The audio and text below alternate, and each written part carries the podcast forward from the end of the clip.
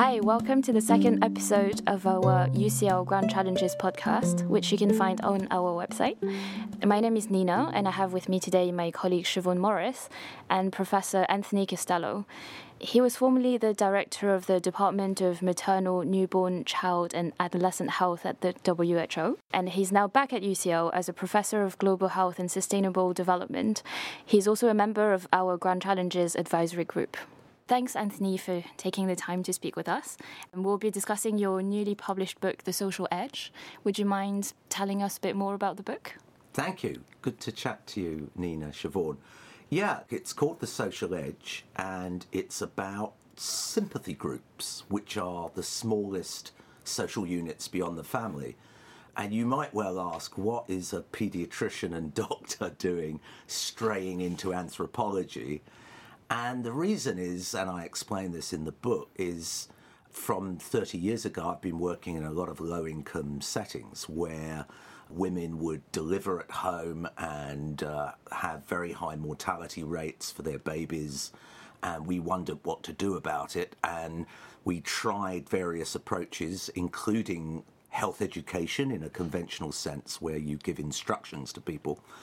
But then we after a big trial that didn't work giving information to women in the slums of Kathmandu, we heard about a program in Bolivia which was mobilizing women's groups to talk about childbirth and newborn care and the like. It seemed to be working, but they hadn't properly evaluated it. And this was nearly 20 years ago we started this work where we decided to do what's called a cluster randomized controlled trial. And that means that you randomize different bits of the population to get either women's groups or not. And we did this in a very remote area of Nepal. And that's what led us to get really interested in this subject because, completely against our expectations, the group showed a very big impact on death rates. And then we repeated it in a bigger study in India showing the same. Likewise, we've done studies now in many different locations, and the conclusion was that mobilizing in groups had a big impact. We'll maybe talk later about some other work we've done looking at impacts now on diabetes. But I got interested in this, so I wrote the book firstly to describe sympathy groups and why they might be important, secondly, to describe our work. But thirdly, to come up with this idea that development in countries is much more about trust than just individual development. You know, we live in a very individualized world. Mm. In economics, we're individuals. Everyone talks about the selfish gene that we're all in it for ourselves. Ayn Rand talks about the virtue of selfishness. But actually, through human history, cooperation and small group activity has been fundamental. Could you maybe talk about some of the challenges that you've faced when replicating the experiments you just talked about in different cultural and social contexts. Yeah, that's, that's a very good point. So we did it in Nepal. Mm. And we had 12 large areas where we ran women's groups compared to 12 areas where we didn't. And the areas were big. They were about 10,000 population. Right. Yeah. They were 60 square kilometres. This was in a very remote district, no motorable roads virtually. And when we got the result, we were surprised, and we'd set up another study, as I said, in the forests of India, in Jharkhand and Orissa, where death rates of babies was even higher. And that showed an even bigger impact. So we were thrilled because the first study, it could have arisen by chance. You never know with these. Mm. And of mm. course, science should not be based on just one experiment. You need to do more.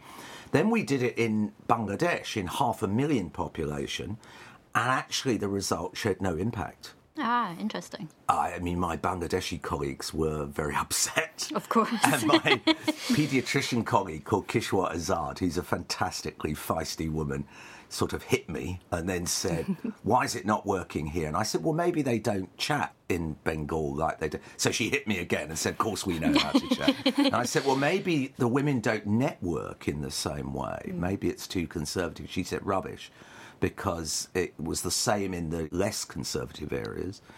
And then I said, well, maybe we got the dose wrong. You know, in drug trials, you have to get the dose right. And sure enough, we discovered that the number of women's groups was about a third, the coverage was one third of what we'd done in Nepal and India. So we repeated the entire trial. It took another three and a half years. Right. And we showed that if you trebled the number of groups, that we had a, an adequate coverage. We had a huge impact, actually bigger than the other two trials. So we've done it in Malawi, we've done it in urban areas of Mumbai where we didn't get an impact either because the baseline mortality rates were quite low. But it brought home, when we analysed the whole lot of trials together and took the evidence to the World Health Organization, they agreed that this was a powerful impact, particularly in rural areas mm. where there was quite high death rates, and that this should be scaled up. And indeed, in India, we showed the results to one of the secretaries of health, Aarti Ahuja, who's a lovely person and brilliant. And she said, I love this. I'm going to scale it up in Orissa. Now, hmm. Orissa has 50 million people. Yeah. And she's set up, I think, about 140,000 women's groups. And now it's going to scale in the rest of India. Now, hmm. we haven't had the same success at scale up in every other country, but it's Yeah. gaining momentum. It's great that it's been adopted at WHO level, international level, and I was wondering what else you would like to see internationally building up on this work. Well, then we got interested in saying, look, we've been looking at pregnant women. And we know from our country, you know, the National Childbirth Trust across America, across Europe, women's groups in childbirth and coming together to argue for birth planning and contesting some of the over medicalisation of childbirth is not new. You know, we've been doing this for decades. But to me, the interest was shouldn't this kind of more scientific approach to social interventions be applied to other areas? Hmm. Now, we've just finished a trial, and, and well, I'll tell you the results. It's about to be published. We It's a big it- reveal we're about to get here. yeah, a big. this is a leak. No, but we. You heard it here first. You're, you heard it here first, but we have spent four years also in Bangladesh because we work with the Diabetic Association there. Diabetes is a massive problem mm. across South Asia. You may not think that is the case, but it is. So once you're above 30 years of age, nearly a third of people will be diabetic or pre diabetic. Indeed, I heard on the news yesterday that in Britain, you're seeing a massive increase in the number of children with type 2 diabetes. Mm. Now, 7,000 cases recorded. When I was, I trained as pediatrics, I never saw a case. So the changing lifestyle, obesity rates in Bangladesh, because of low birth weight, there are other factors there. You're seeing a massive expansion. This is a huge cost on the health service. I think course, yeah. 12% of all the NHS budget goes on diabetes. Hmm. So we've set up a study. 32 villages got standard care.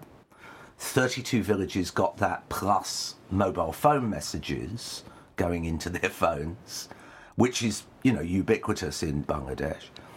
And in the third set of villages, 32 villages, we mobilized them. In other words, we recruited local volunteers who were trained up to run groups and they ran women's groups and men's groups.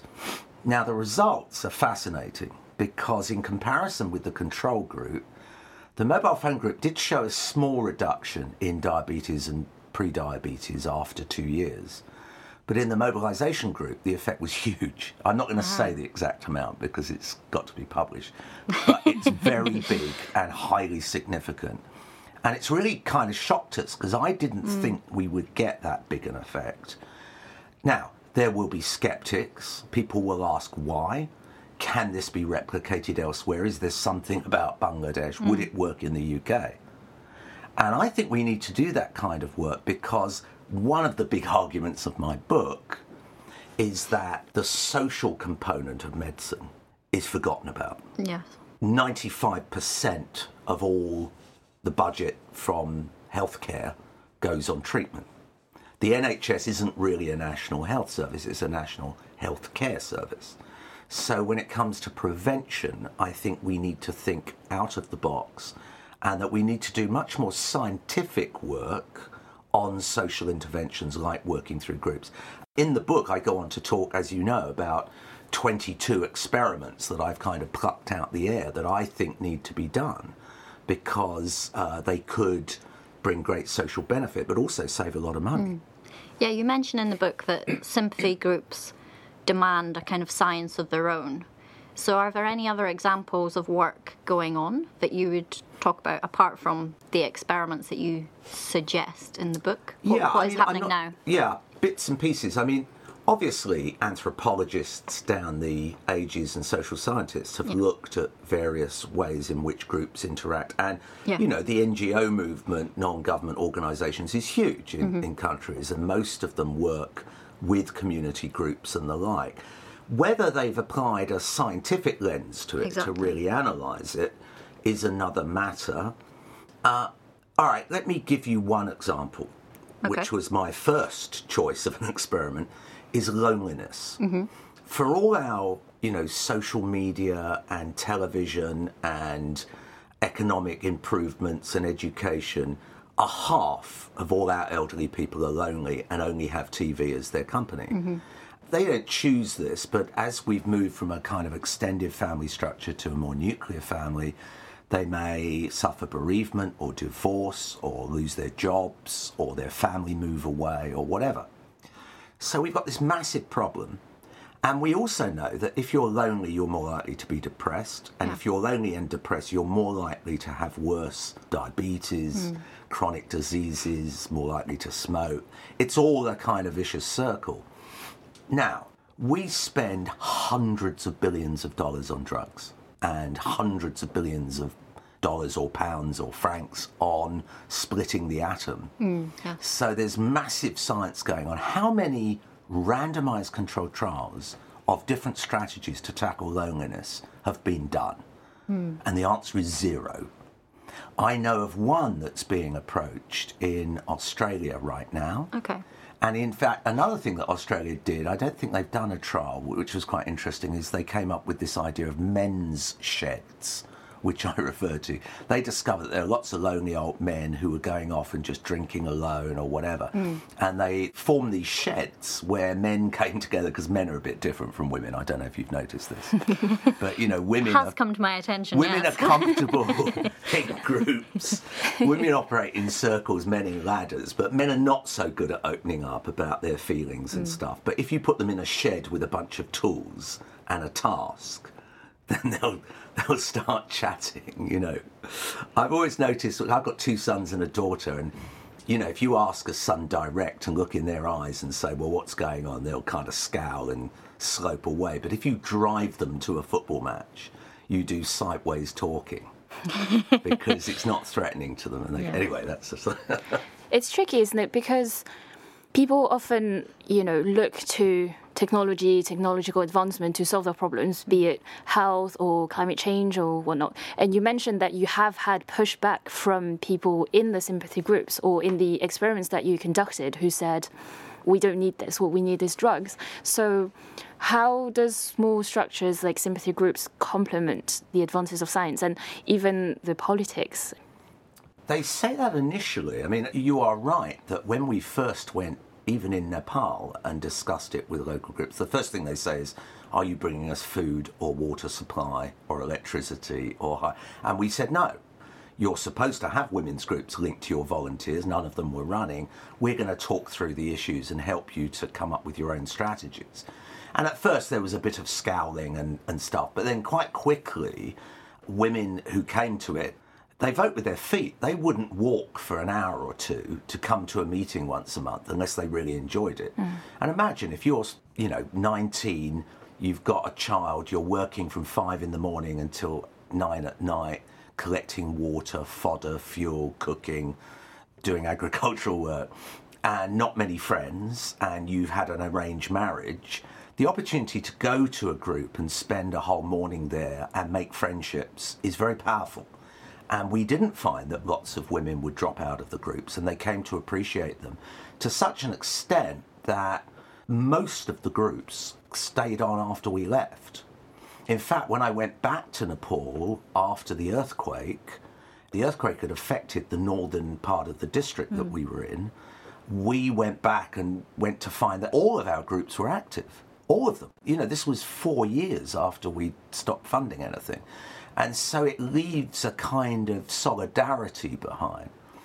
And I would argue, why are we surprised about this? I mean, hunters hunting groups, gatherers gathering groups. Greek philosophy was done in groups, medieval craft guilds, farmers' groups, credit groups. In fact, all of our women's groups in every society immediately said we need money mm-hmm. for a crisis. And so they set up credit groups. Or in Africa, in Malawi, they set up kitchen gardening. And they did the kitchen gardening in order to sell the produce, and then they had money because a lot of them live in cashless societies. Theatre, I mean, look at culture. Theatre is a classic sympathy group. You have a director, you have about 12 to 15 people putting on a show. There's a strategic aim, they come together for lots of meetings, and then they have a gift for their community or they make some money out of it. And in politics, let's look at politics at the moment. Putin has a sympathy group of 15 people who are his absolute loyalists. Trump the same. I'm sure Trump Mrs. changes quite a lot. It does, though. What's interesting about Trump is he loses the peripheral people, the core people, half of whom are his family, actually, because true. that's the That people. Mm-hmm. who he trusts. Yes, he's lost one or two of the real, but actually, if you look behind the scenes at the people that fund him, Hmm. they've been with him throughout. So my point is that that is a very powerful structure, and that you know we can use it in creative ways, and people are very comfortable with it.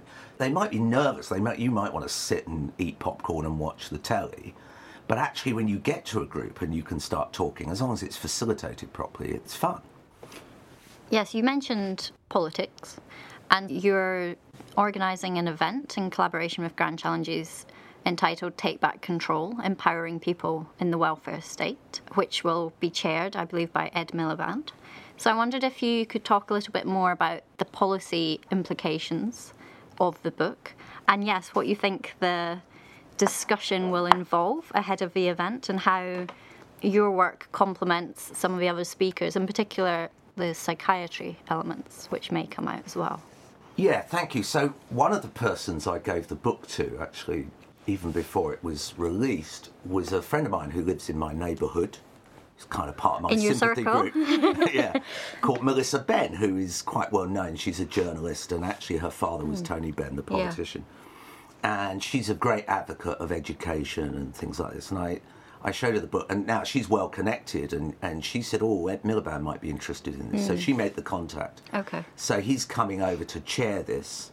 And then somebody recommended Hilary Cottam, who I've not met but has pursued a very similar line, not necessarily with scientific evaluation, but throughout her career, internationally and nationally, she's done a lot of work on Radical Help. Her latest book is called that, and she's going to talk about the way you can use social innovation and work with communities to produce a more, if you like, relational state. Hmm. One that isn't just about delivering vaccines or money, Yes. but also provide services that people want and feel involved in. And then I've invited Helen Killaspy, who is a professor of psychiatry here at UCL. She's a national advisor to the government around how you make services sensitive to people with mental health, which is a massive issue. I can't remember the exact figure, but I think it's more than two thirds of people with mental health problems never get any care. So, you know, thinking about that because they're a very vulnerable group may lead us on to, to new ideas. In the book, I talk a little bit about different viewpoints about how you do this, and it cuts across the political spectrum.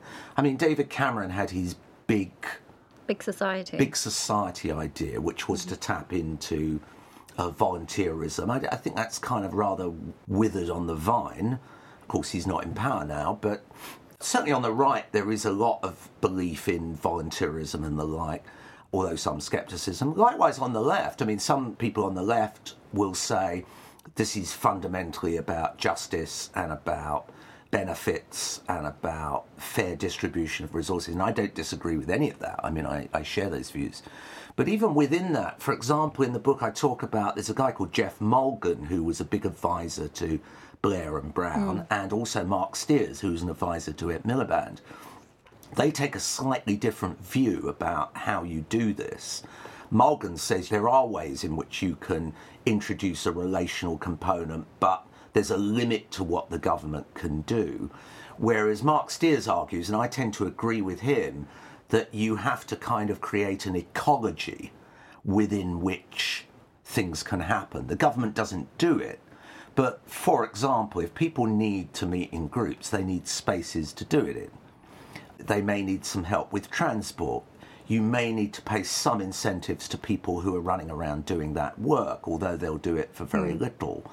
You don't want to infringe the labour rights of people who are full time carers and the like. So you've got to get that balance right. Yeah. But I think there's so much more we can do to create that ecology. And one final example on that is having lived in Switzerland for three years, it was very interesting because Switzerland is the most productive economy in Europe and it has the most popular government, and nobody knows who the government is because they don't have a named prime minister. Well, they do, but nobody knows who they are. So it's a committee and it changes every year or two. But they're an incredibly decentralized state. So you have cantons below the government that are more powerful, and then below them communes. Now, I lived in a commune of Switzerland, and the facilities were amazing. They had, they would subsidise cycling, they would give you rebates for things that were green, they provided facilities for theatre and for meetings and for everything. And, the other thing they have is four referenda a year. And you think, oh my God, look with the trouble we've got into with Brexit. They do it four times a year, but they're very sensible. You see, the way they would have dealt with Brexit is interesting. They would have held the referendum and they would have said, right, it's 52 48, we're split. Hmm. It was an advisory referendum. Let's go back, think about it, and see if we can come back with something that's more popular and that is more acceptable to people. And they negotiate that way. And in fact, Switzerland's never joined the European Union No. for the very good reason that they it's not a popular thing for them to do but they've negotiated it very intensively they're in the Schengen system which mm-hmm. means they can travel all around without passport and they have open borders and they don't have total free movement but they've negotiated a lot of things so anyway it's all about local democracy Yeah, I thought it was staggering in the book when you said I think it's about 77% of people are happy with the government in Yeah. Switzerland. I thought you would never get that in the UK. No, it's an exactly. incredible figure. Incredibly high. Yeah, and I mean, look, I don't want to pretend that Switzerland is perfect in No. any way. They only gave the vote to women in 1971, believe it or not. Yeah. And they are awash with uh, flight capital money, uh, which to a certain extent alleviates some of the stuff. But they, they do have nationalised railways, they have socialised housing, they have a huge investment in education at all levels. It's a less classless society than Britain, I think. So one of the focuses of the event will be about how do you empower the people in this kind of political aspect of it. But within the book, you say being told what to do by well-meaning outsiders is rarely effective. Yeah. So how do we ensure that sympathy groups um, and the kind of scientific trials and those sort of things have real impact without just preaching? Well, exactly. In a sense, that's my whole point. That Yeah. it's about conversations, Okay. not instruction. So what are the mechanisms? Well, we're the worst people. I'm a doctor, and I spent the first 15 years of my career telling people what to do and saying that you don't smoke, and you don't drink, and you don't do Yeah. this and you don't do that. And when we did our first study where we gave instruction to poor women in slums and it made no difference to them, I presented it actually in UCL and there was a woman in the audience who was a psychologist and she said, Well, you didn't expect a change, did you? And I said, Well, that's what we're taught at medical school, you give information. and she said, Yeah, but you've heard of uh, Bandura's social cognitive model, haven't you? And I kind of coughed and I said, Well, I might have done, I can't. and she said, Look, it's all about peer pressure and it's about self efficacy. I used to smoke. I smoked up for nearly 20 years after I qualified as a doctor, so I knew the risks. What made me give up? It wasn't being told what to do, but, you know, first the Institute of Child Health banned smoking and then banned smoking on the wards. And then my wife gave up smoking. And then you go to a dinner party and you're told to leave the house. And suddenly you begin to think, well, other people are doing it, I can do it, and maybe it's a bad thing. Because it was your sympathy and groups were well, changing. it was a peer pressure. I wouldn't go so far as to say I was in a specific group. Right.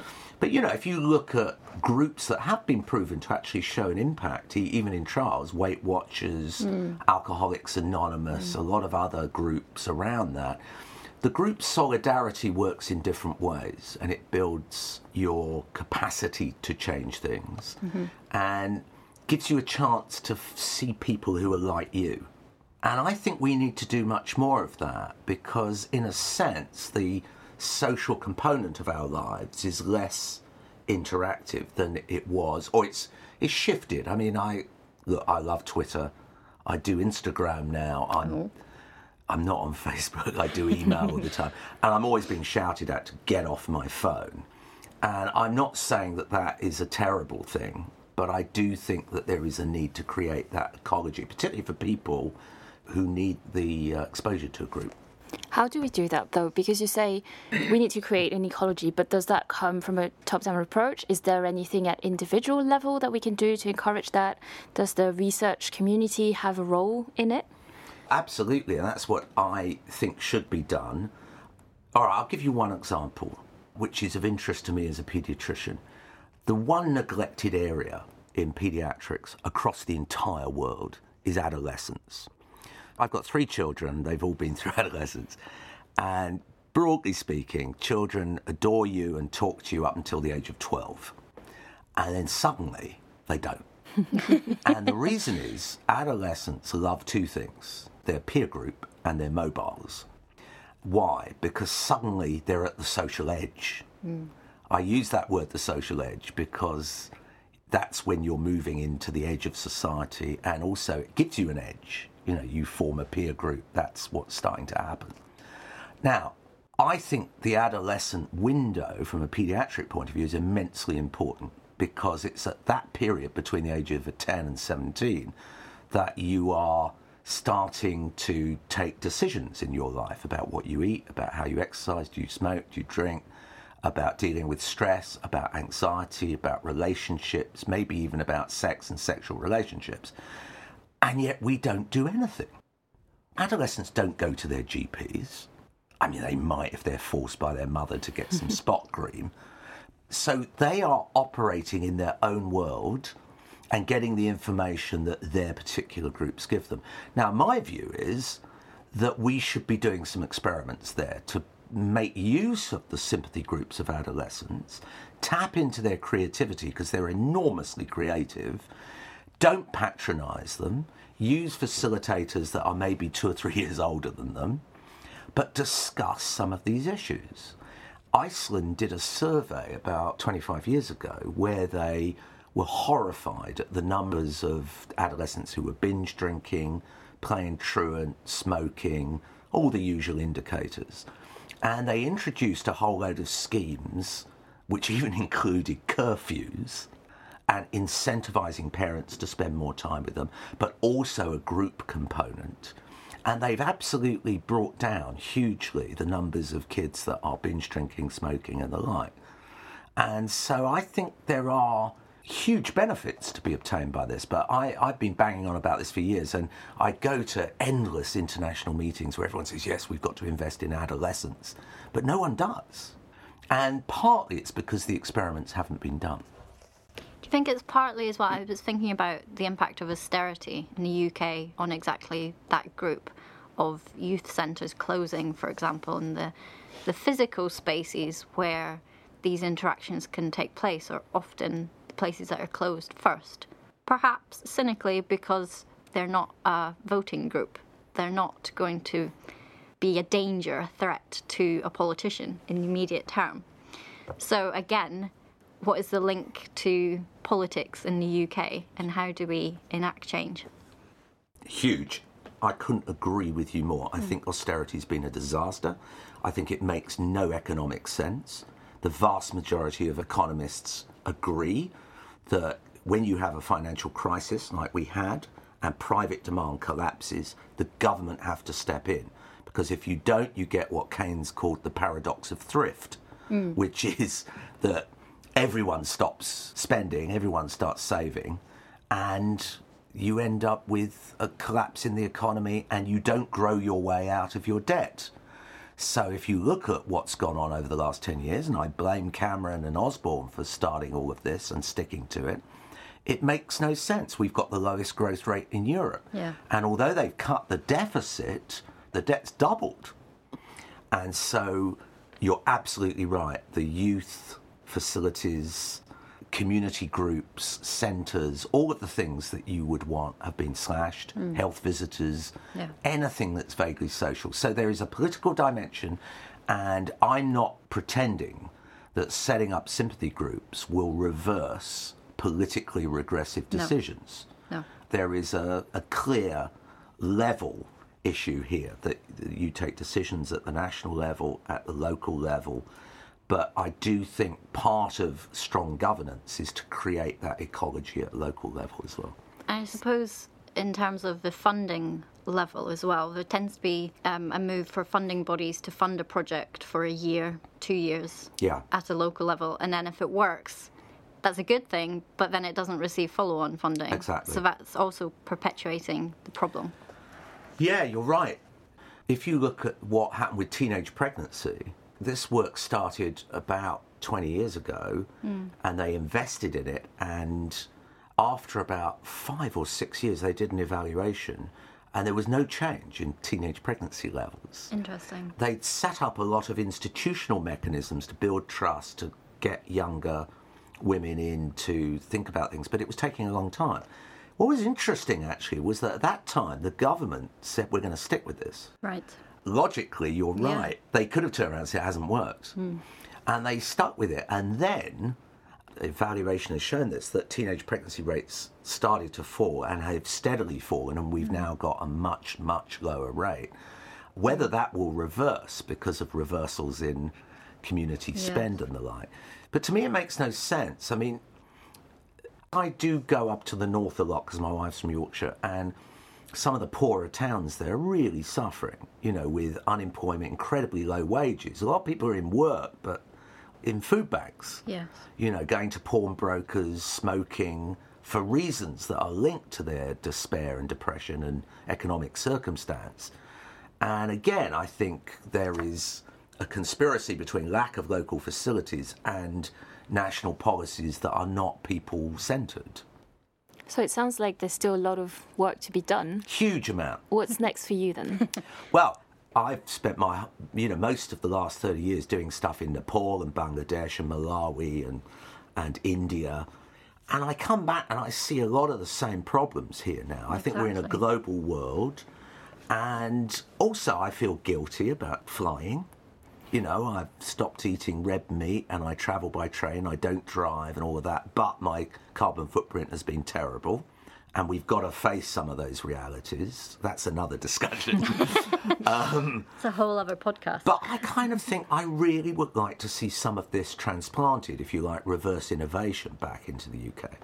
And so, actually, at the moment, we've been having chats this week about trying to get a study rather like the Bangladesh one, but done in, in Britain, in, in London and in the north of England.